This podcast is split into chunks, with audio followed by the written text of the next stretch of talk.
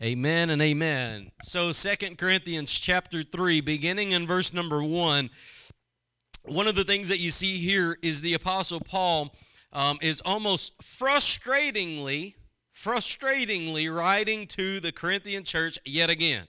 And we know from scripture this is the third epistle to the Corinthian church, but it's the second one recorded in scripture. Now, one of the things that you want to see here is he says uh, in verse number one, Do we begin again to commend ourselves, or need we, as some others, epistles of commendation to you, or letters of commendation from you? And what and, and the reason that he's saying this is he's saying, Look, I know you and you know me. Do, whenever I come to you and I'm going to bring you a word, do I have to bring a letter from somebody saying I've got the authority to speak into your life, or are you just going to receive it because we know each other by now? Amen? You know that there's people in your life that are, you know, spiritual authorities God places in your life. Everybody should have a spiritual authority, and then everybody should also be discipling somebody. No matter where you are in the spectrum of faith, you should be being discipled and you should be discipling others. And one of the things that the Apostle Paul here is saying is, we know each other. You know, whenever I'm speaking into your life, don't blow me off. I mean, if I have to, I'll bring letters to prove to you I've got the authority to speak into your life, but we don't need to do that, do we? We don't need to do that, do we? And that's kind of where he, he, he leaves it right there. But he, he kind of turns the corner and he takes a, a, a bold step. And, and whenever you're looking at the epistles, and, you know, whenever somebody would go from one town to another, they would go from one church to another, uh, the church would write a letter saying, We are we are endorsing this member to come to your church and do such and such. Now we don't understand it in our generation because nobody knows what it's like to be, you know, faithful to, you know, to a church anymore. But there was a day and an hour when you that was the be all end all. You had your membership placed at a church, you had a membership card, and if you wanted to move across town from First Baptist to Second Baptist, you had to call and get your card, and they would send it to the other church. And it's not like that anymore because now people just come in, come out, and go here and go there. Amen. But there was an hour whenever whenever, you know, faithfulness was important to the bride of Christ.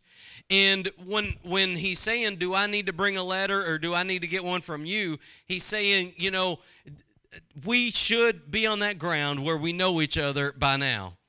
But if I have to, I'll I'll bring it. But watch what he says in verse number 2. He says, "But you are our epistle, written in our hearts, known and read of all men.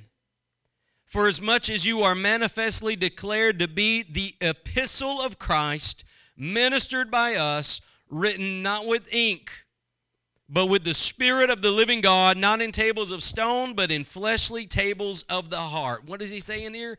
He's saying, we don't need to bring an epistle because you're an epistle. You are a walking epistle. Now, what does an epistle do? Well, we're going to get into that in a minute, but just short and to the point, uh, which is how we like it, right? It, uh, an epistle brings clarity, understanding, and authority on any subject. Whenever there's any kind of subject that needs clarity, understanding, and authority, biblical authority, an epistle will be there. If, if, if you don't know whether it's right for you to go to McDonald's or Burger King, if it's not in an epistle, God's going to let you be led by the Spirit. Amen? But if you're not sure whether you should leave your husband or wife, it's clear, clarity, understanding, and biblical authority that you don't. Amen? So if, if, if we need if we need understanding and clarity and, and we need some biblical authority in our life, it's going to come from the Bible. Well, that's what an epistle is. It brings those three qualities. Now, whenever the Apostle Paul says, You are our epistle, not written with ink, written with the Spirit. What he's saying is, something has transpired in your life because you've been around us. Because you've been around us, God has done something in your life. And as you go out into the community, the people don't need to read a book, they're reading a changed life. They're reading a changed life by the way that you live because you honor God in all that you do, because you serve God, because you worship God, because you don't go do what you used to do, because God has brought you out of darkness and into light. You're a walking, talking epistle. That's what he's telling the Corinthian church. So, it, you know, we have 66 books of the Bible, yes, but each one of each one of God's children are a walking living testimony to his redemption a walking, living testimony of the power of Christ in a simple belief. A, a, walking, talking story of God giving us victory when we were in the middle of defeat. Each person who God has, has changed is a living epistle. The world doesn't understand. Amen? The world doesn't understand. You can sit down and start, you know, talking to the world about the Bible, and it just goes in one ear and out the other. They want to debate this and debate that, but I'll tell you one thing they can't debate a changed life. They cannot debate the light of God and the power of God shining through a believer. If you've got a testimony, you've got something. We overcome, right? We overcome by the blood of the Lamb and the word of our testimony, is what it says in Revelation. If God's brought you out of something, you've got a testimony, and that testimony shines to other people. Amen? A lot of people may not like where God's brought you to. A lot of people may try to pop pop your balloon and try to bring you down a notch, try to try to steal your thunder, try to steal the th- the steam from your engine. But look, if God has done it, God's done it and no man can undo it. If you've got a testimony, you need to hang on to it and let your little light shine. Amen. We don't hide it under a bushel. no. we let our little light shine and that's what we've been called to do is to is to let god's testimony uh, of what he's done in our life be seen to other people. This is you know one of my favorite messages that i ever preach i haven't had the opportunity to preach here yet yet is the undercover christian right? Is that god never called you to be undercover. In other words if nobody knows that you're a christian there's a problem God didn't call you to be a Christian on Sunday, but undercover Monday through Saturday. Now we're not we're not in the underground church world in China. Now there they have to live certain ways or they'll die. We get it. Here, God hadn't called you to be undercover. God has called you to let your light shine. Amen. And every single believer in the Lord Jesus Christ, He's redeemed you. He's brought you out of bondage. He's forgiven you. He's given you peace. He's given you, you know, a new name. He's given you a new future. He's He's changed you. And that change is your testimony. And that testimony is a living epistle not written with ink. So we're not talking about the 66 books of the Bible, we're talking about a living testimony. So when the Apostle Paul is writing to the Corinthian church, he's saying, you know, I need to speak into your life, and if I have to, I'll bring letters if I have to, but I want you, and you need to understand something because of our past, because I've taught you, because, and if you understand, Paul had spent hours and hours and hours with the Corinthian church. And he said, I've taught you, I've walked with you, I, have stayed up late with you. I, I, you know, I've, we've gone through battles together. Amen. We've gone through battles together, and I don't need a letter with ink. You're a living letter by the Spirit of God.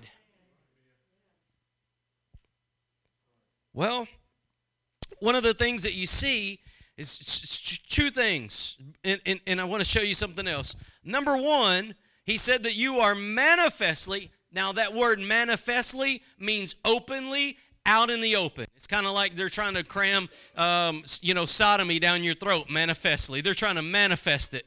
They're trying to manifest it into existence, the acceptance of sodomy. And they're doing a good job at it because the world, the world is invading the church hour by hour minute by minute. We're, we're accepting, accepting, accepting. They're trying to manifest an acceptance level. But the word manifest just simply means that it's out there that everybody can see it, okay? And so he said, You are manifestly or out in the open declared to be the epistle of Christ. Here's something I want you to see is that, and, and I'm, I'm going to, you know, whenever we're talking about the Corinthian church being an epistle written with this, not with the ink, but with hands, I want you to know you're a living, walking, talking epistle as well. God has filled you with His Spirit for a purpose, not so that you can have the, the you know, the ooey gooeys on Sunday, but so that you can live faithfully on Monday. And, and here's the thing it this is what it does. And I'm not against the ooey gooeys. I'm just that we've got to be faithful on Monday. But here's the thing. Here's the thing I want you to see is that he manifestly declared to be the epistle of Christ. That means your testimony is not about your denomination.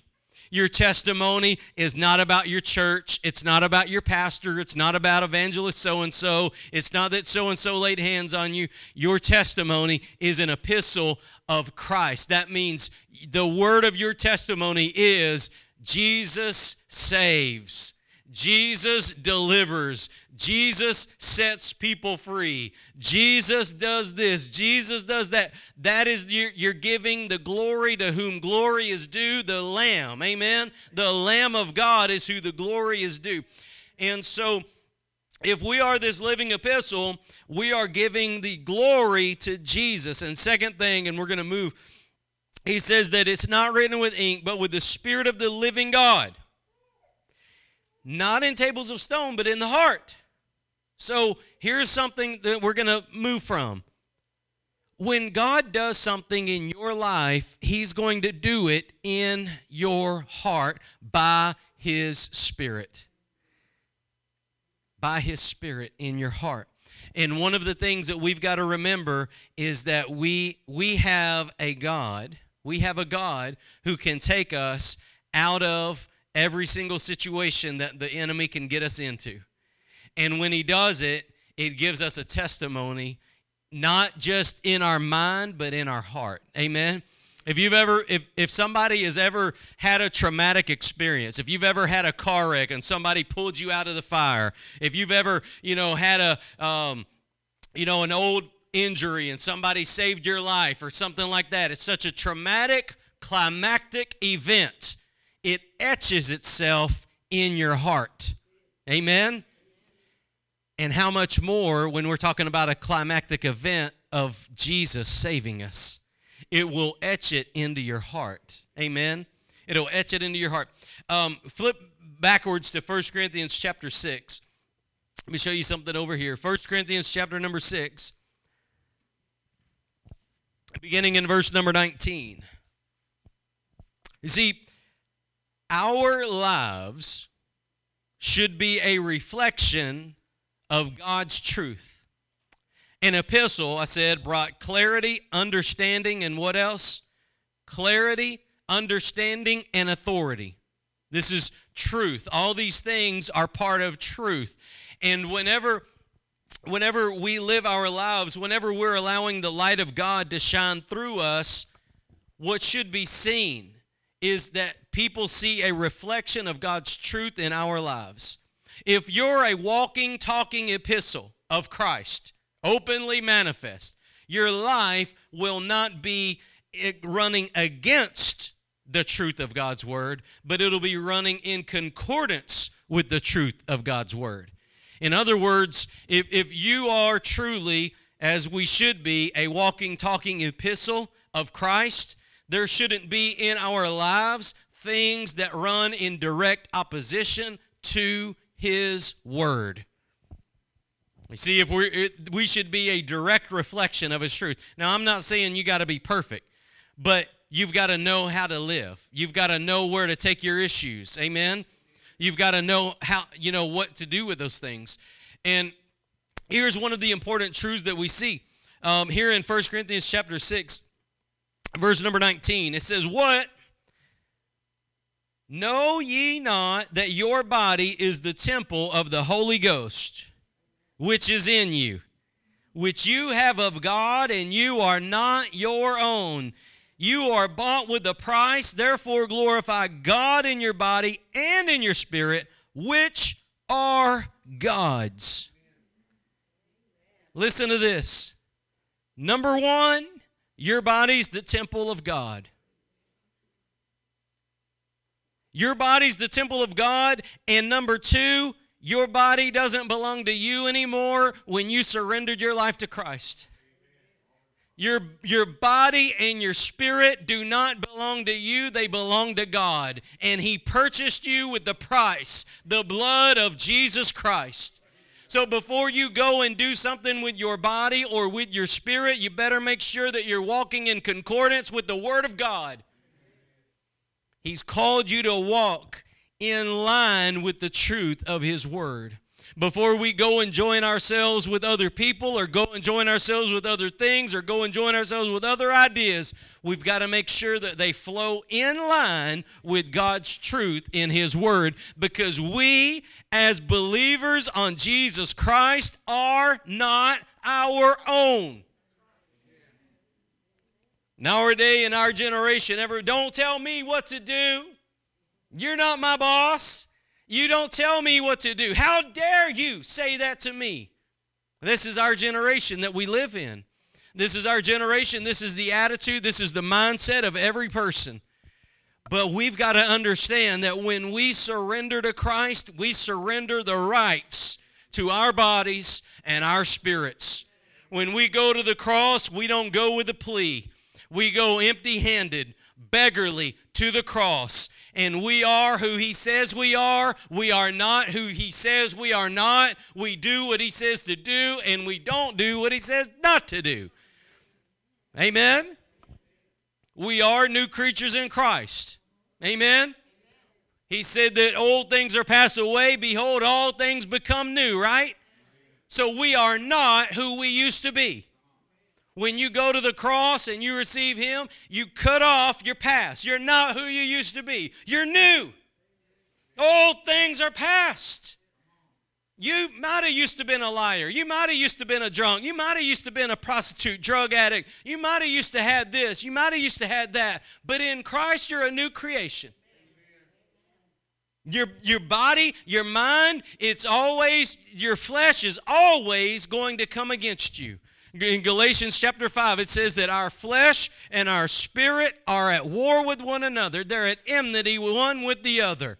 Amen? And so we've got to recognize that your flesh is going to continually be trying to pull you in the direction, but God has purchased you and God owns the rights to your body and your spirit. Most people think, well, you know, God's got my spirit and I'll just live how I want to live. That's not how it works. It's not that God has your spirit and you can live how you want to live and do what you want to do with your body. Your body belongs to the living God. If you belong to Him, your body belongs to Him. Your soul belongs to Him. Your spirit belongs to Him. Amen? And one of the things that we see in, in this generation that we are living amongst is they say, Don't tell me what to do. Don't tell me what to do. Well, you know what? You lose the right to that whenever you become a believer on Jesus Christ. You, you surrender to His authority, to His headship. You surrender to Him being the, the supreme being of your life. And see, this is why epistles are so important because epistles, once again, they bring clarity, understanding, and authority in, in the situations of our life. So when we need to understand, because look how important it is. Look how important it is now. Our lives are not our own. And if we're going to live as living epistles for Him, we need to understand what His desire and His will is for our lives. Amen? And see, one of the things that we see in this passage is that He has called us, He has called us to be His, not our own. This is part of what we call the crucified life. The crucified life is, is just simply not living for yourself anymore. The crucified life is, is living a life of sacrifice to Him. First off, he said, um, The Holy Ghost is in you. You're the temple of the Holy Ghost. Amen? The temple of the Holy Ghost, which is in you. Now, let me ask you a question. How many times how many times have we have, how many times have we lived in opposition to what God wanted us to do? And we felt that pull down in the pit of our stomach every time because we are the temple of the Holy Spirit. One of the things um, most common in our generation is people forsaking the assembling of themselves together. People not assembling as, as believers at church. You know, church is not just for church attendance, it, it's to encourage one another so that we can be equipped to, to do the ministry that God's called us to do. And when God's called you to a, a, a fellowship, we're supposed to be united with one another. Amen? Helping each other grow in Christ. Ha- in other words, having each other's back, encouraging one another. You know what? Out in the world, you might not find compassion for your situation, but in your church, you should know the people of your church have your back. And you should love them and you should want to help them grow and be all that they can be in Christ. This is why we don't forsake the assembling of ourselves together. It's not so that we can pad our roll. We don't take roll. It's so that we can be who God called us to be. Amen. It's so we can be who God called us to be. Um, the equipping of the saints. That's why we do that. Now, and and secondly, uh, you just you know you see throughout Scripture that it's you know um, the the saints of God assembled together to to just recognize the resurrection and to glorify God and to have the preaching go forth and all the different things, um, the ministry of the Holy Spirit. Now, let me get into something. I, w- I want to, you know, I, I'm, I'm kind of setting you up on a certain issue. I'm kind of setting you up on an issue because I'm, we're talking about epistles. And like I said, I, am going to backtrack a little bit. Um, so turn in your Bibles to Acts chapter 15. Acts chapter 15. Now, understand this the epistles that we're talking about, uh, the first mention of the word epistle is right here in Acts chapter 15. This is where this comes from. Now, Paul plainly stated in 2 Corinthians 3 that there's two different kinds of epistles. There's two different kinds of epistles. There's the living epistle, which is, you know, human, which is not written with ink, but written with the Spirit of God in our hearts. And that's why I showed you that's why you're the temple of God. You don't belong to yourself, you're His. So there's that kind of epistle, but there's also the epistle that's written with ink. And, the, and both of them do the same job. They both testify about Jesus. They both, they both bring clarity, they both bring understanding, they both bring authority in a situation. And, and so, right here in Acts chapter 15, just some background on how epistles came into existence. Because, unless you didn't know, um, every book of the New Testament is an epistle, those things to the church. The, the epistle to the Galatians or the Ephesians or you know the, the one to Titus whatever. These are epistles. Per, uh, Peter first and second Peter these are epistles. These are this is our New Testament. And that's that's why epistles are important is because you know what? The the bible's no longer being written but the testimony of it is still going on that's why you today are a living breathing testimony a living breathing epistle to the world like I said, the world may not ever pick up. The, well, in fact, D.L. Moody said this. He said, 99 men won't pick up the Bible. 99 men won't pick up the Bible, but one will. And the other 99 are going to read the one that does pick it up. So if you say you're a believer, everybody else that doesn't normally pick up their Bible, they're going to be watching you to see how you live. They're going to be watching you to see whether you're forgiving, whether you're loving, whether you've got the fruit of the Spirit. Well, they don't have a test saying, well, they don't have long suffering, but they can see when you're long suffering. You see, whenever you're walking in the Spirit of God, you have something that they don't have an answer for. This is something that's it's giving glory to the Lord. Now, one of the things that you see here in Acts chapter 15, like I said, this is the birth of the epistles. And the very first, right out the bat, um, this is in Antioch, okay? How many of y'all remember Antioch is where people were first called what? Christians. People were first called Christians in Antioch. Antioch's very important to our faith. Antioch's in Syria. If you're not familiar with where Syria is, most of the manuscripts that are part of the received text come from Syria. This is the, the Syriac text or the Byzantine text. This is where we get the majority of what we know about God from Antioch. Every, every, a lot of good things were birthed there in Antioch. Um, this is where the Apostle Paul was sent out as a missionary. Amen. How many of y'all re- remember Paul didn't just go on a missionary trip? He was sent by his church. He was sent out. You know that there's a difference between a went one and a sent one. You go on your own, you're gonna you're gonna find out real soon that that was not a good idea. But when you go out in the authority and in the blessing of God's local church, you'll, you'll find that God's got your back. Amen? That God's got your back. So there's a difference between a went one and a sent one. Well, here, what I want you to see in, in verse 1 of Acts 15, um, we're here in Antioch and things were progressing well. If you read the end of verse, uh, if you read the end of chapter 14, just out of context, Paul got stoned, Paul died, Paul came back to life, and, and he uh, went to a few other cities, and then he circles back to Antioch, and everybody's having glory, everybody's having a good time, they're experiencing God's moving, and then you come up to Acts 15. And right at that time, it says, Certain men which came down from Judea taught the brethren and said, Now listen, taught the brethren. So it, it, you're what it always happens like this by the way. Whenever god begins to move certain folks will come in. And these certain folks came in and they began to teach the brethren. Now they're not teaching they're not teaching unbelievers. They're trying to teach something new to believers. He says uh, certain men came uh, from judea taught the brethren and said except you be circumcised after the manner of moses you cannot be saved. So you, oh, you think you're saved, you're not saved. This is what they said. Oh, you think you're right with God, but you're not right with God because you're not circumcised.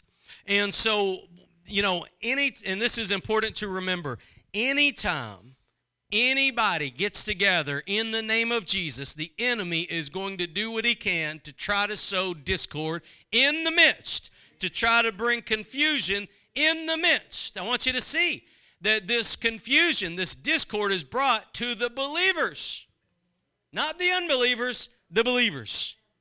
So he's trying the enemy's trying to trip up people who are headed in the right direction.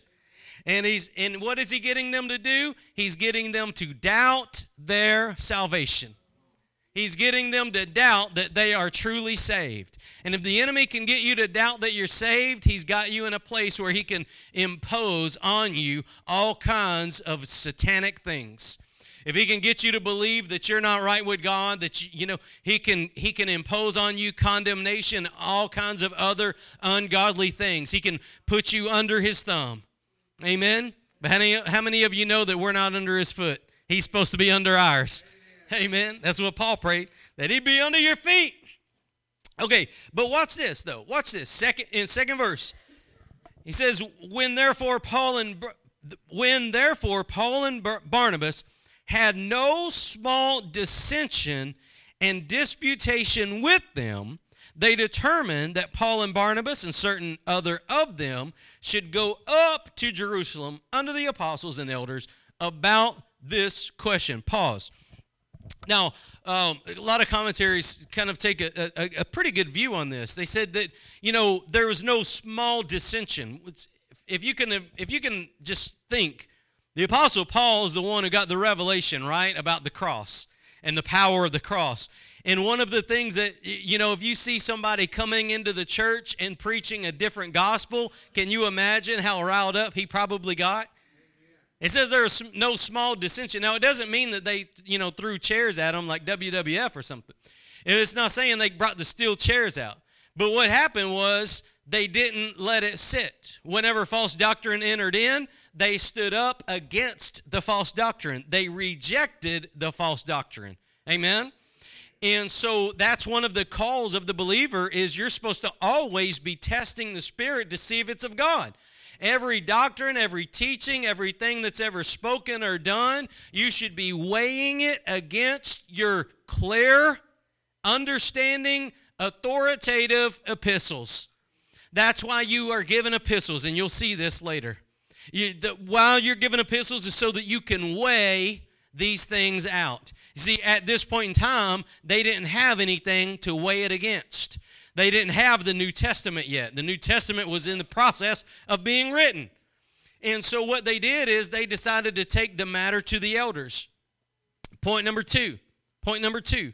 Whenever you have a problem, whenever you have a question, whenever you have a dispute, whenever you have a dissension, whenever you have doubt, you need to take it to your elders. Whenever you don't understand something, whenever you're feeling funny about something, you need to take it to your elders. Amen? Because one of the things that the enemy wants to do is to separate you from people of God. And in doing so, he will pull you away from the people that love you, from the people that pray for you. He will pull you away from those kind of people. And he will put you in a group of people that don't truly care for your soul. May on the outside look like it, but not in fact, not in reality.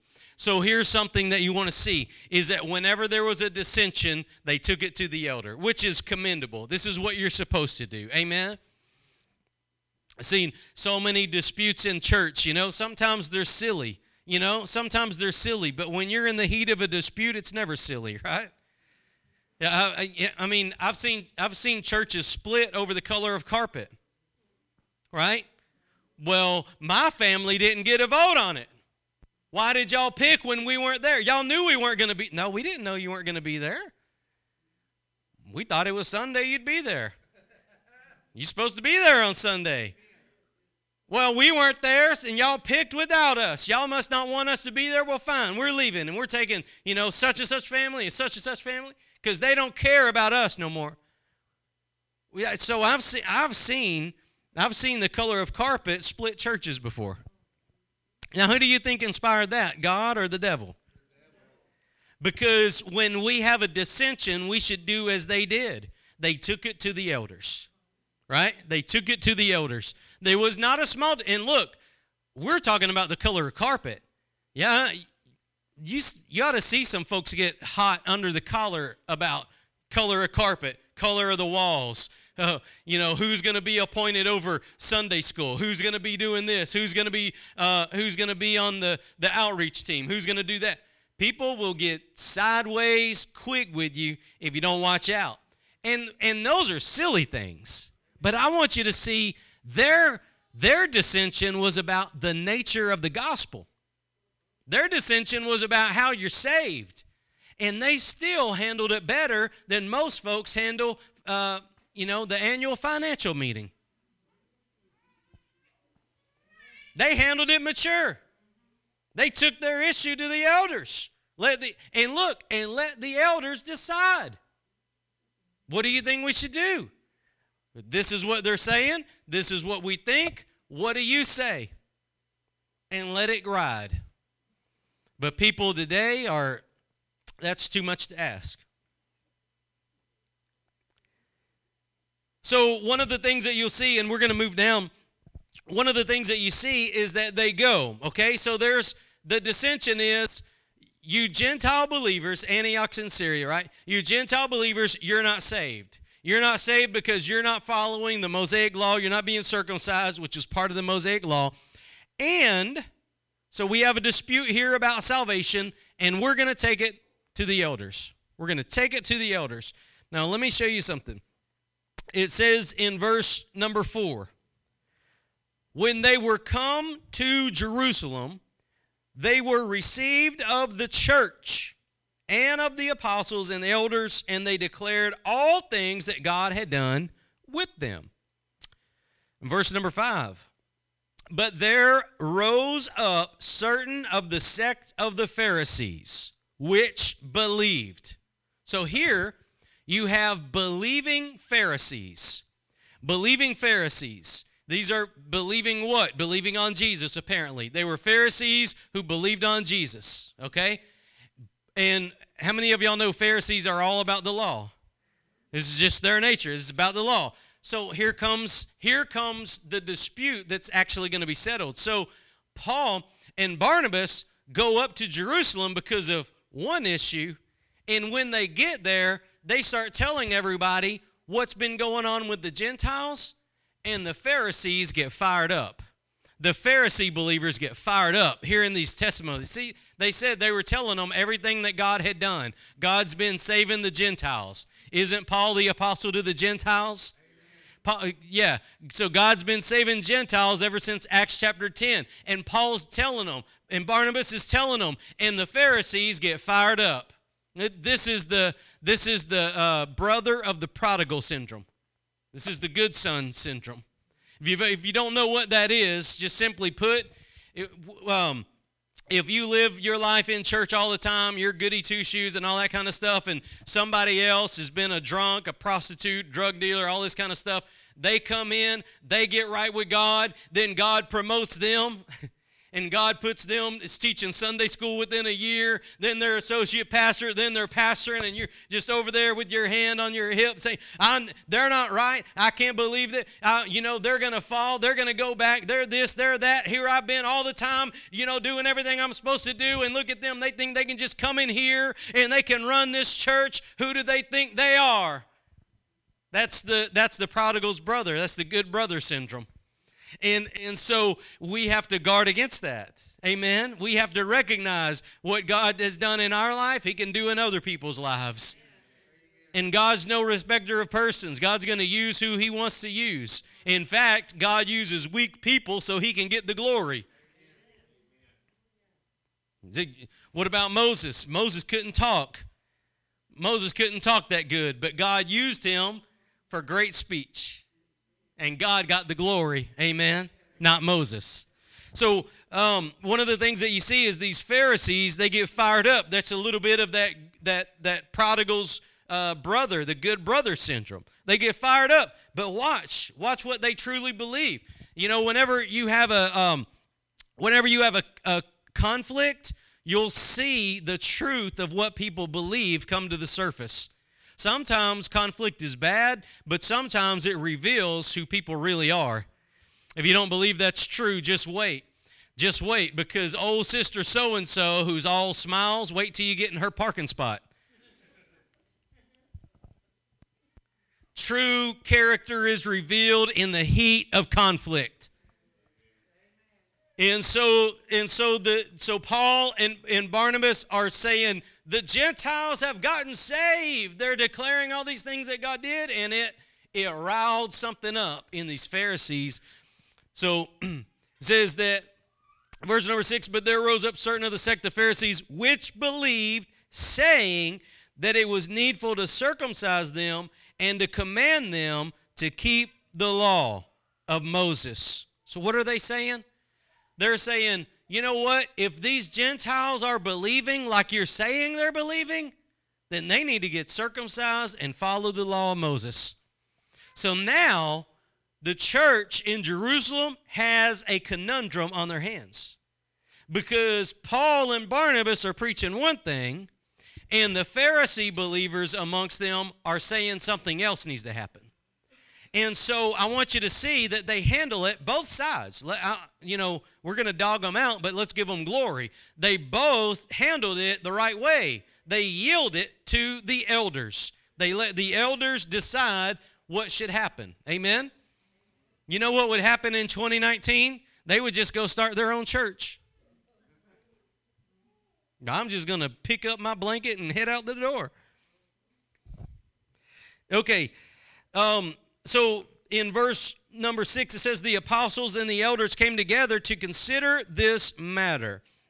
And when there had been much disputing, Peter rose up and said to them, Men and brethren, you know how that a good while ago God made choice among us that the Gentiles by my mouth should hear the word of the gospel and believe. Now, if you don't remember, this is Acts chapter 10. This is Cornelius. Whenever Peter got that vision, um, the sheet holding all the unclean animals, and then God called him to Cornelius's house, and Peter preached the gospel, and they believed and they received the Holy Ghost.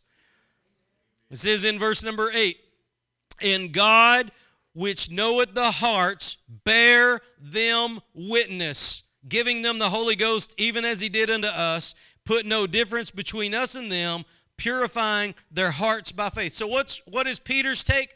Peter says, Well, I don't see the big deal. Because y'all know is y'all know that I went to Cornelius's house and they believed, and God didn't make them separate. God gave them the same Holy Ghost we have. Which you'll see on Wednesday night Bible study what that is.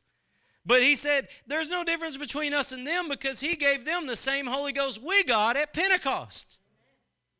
Holy Ghost came on them just like he came on us. No difference. And watch what he says in the next verse. Now, therefore, why tempt ye God to put a yoke upon the neck of the disciples which neither our fathers nor we were able to bear? So, what is he saying? Wait a second. Is he calling the law of Moses a yoke? Yes. That is exactly what Peter called the law of Moses a yoke of bondage, a veil over the eyes, as Peter says. I mean, as Paul says in, in 2 Corinthians 3. This is a yoke. He said, Why are you trying to put a yoke on them that we and our fathers couldn't wear? In other words, we couldn't walk perfectly in the law. Why are you trying to put it on them? We failed, and you're trying to put it on them, knowing they'll fail too. You see, why did Jesus have to come? Because all sinned. All had sinned and come short of the glory of God. Even somebody who kept the law failed. Everybody that ever said, you know, that they were righteous, they kept the law, all that means is when they sinned, they took their sacrifice, their sin offering to God. It never means they never not needed a sin sacrifice. Built in the law was a sin sacrifice. Year by year, the Bible says. And look what he says in verse number 11. He says, But we believe that through the grace of the Lord Jesus Christ, we shall be saved even as they. So Peter, Peter says, We're saved just like they're saved. We're saved by God's grace, by what Jesus did. They're saved by God's grace through what Jesus did. There's no difference in the way that we get saved. They don't have to do anything special. We don't have to do anything extra. We're all saved by grace through faith in Jesus. And that's exactly what Peter's saying. And Peter, you know, being an, an elder of the church, he, he, he carried weight. And then there was a, you know, they had a few more discussion about it. And uh, um, we're going to bring it all the way down to uh, well, let's start with verse number uh, 13. It says that after they held their peace, James answered, you know what he said, saying, Men and brethren, hearken unto me. Simon, talking about Peter, has declared how God at the first did visit the Gentiles to take out of them a people for his name. And to this agree the words of the prophets as it's written After this I will return and build again the tabernacle of David, which is fallen down and I will build again the ruins thereof, and I will set it up, that the residue of men might seek after the Lord, and all the Gentiles, upon whom my name is called, saith the Lord, who doeth all these things. Now, he's saying that the, the Gentiles in the book of Psalms, they're called just like we are. There's going to be a point in time when God brings them into reconciliation, when he rebuilds this tabernacle of David, which, you know, we see. Now, look what he says in verse number 19. He says, Wherefore my sentence is that we trouble not them which from among the Gentiles are turned unto God. So he says, You know what? My decision is, and, and he's the, the head, right? He said, My decision is we don't trouble them. In other words, we don't put that yoke on them. We don't put that yoke on them. But we write unto them that they abstain from pollutions and idols from fornication, from things strangled, and from blood. Now, hold up. I said all that. I was, I was talking to you about epistles and why epistles are important. Epistles bring clarity, understanding, and authority, authoritative truth on particular matters. And what you're about to witness is the birth of the epistle to the churches. This is about to this you're about to see the first epistle being written. And and what and now we don't have it recorded, but we have the we have the birth of it recorded. You know, God didn't, for his whatever divine purpose, didn't preserve this actual letter, but he preserved the birth of it and the main contents of it placed right here in this passage of Acts. So this would have been, you could call it, you know, like the epistle to uh, the the Antioch church, you know, the Antiochian epistle. But so he says that we're not going to put on them that yoke, we're not going to burden them, but we're just going to tell them, look, keep yourself clean. Just keep yourself clean. Don't get involved in fornication. Don't get involved with idols. Don't, you know, don't do that kind of stuff. That's it. And um, look what it says. Uh, he said in verse number 21. And this, listen, this confuses some folks, so I want you to pay close attention because this confuses folks. But right here, James, the elder, is telling you why we're about to write an epistle. Okay? He's telling you why we're going to write an epistle. Listen to what he says, real close.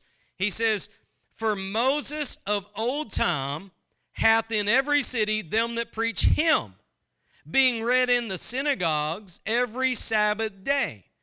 Then it pleased the apostles and elders with the whole church to send chosen men of their own company to Antioch with Paul, Barnabas, namely Judas, surnamed Barsabbas, and Silas, chief among men and the brethren. And verse number 23, and they wrote letters. Now pause. Why did he say that spiel about Moses? Why did he say that spiel about Moses? Because the context of it is up in verse 20. The context is in verse 20. He said, We're not going to put on them any other burden. And that's my charge. We're not going to put on them any other burden, but we're going to write to them that they don't fornicate, that they keep themselves pure and clean.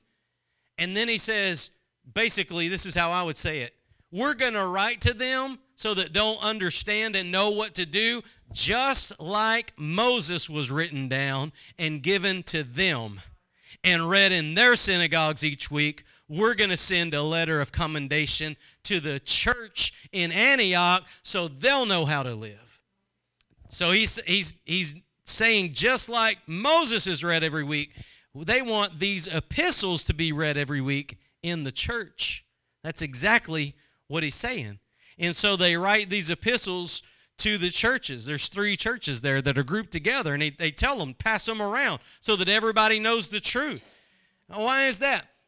Well, here's an important truth. If you don't go to church, how are you going to hear the epistle?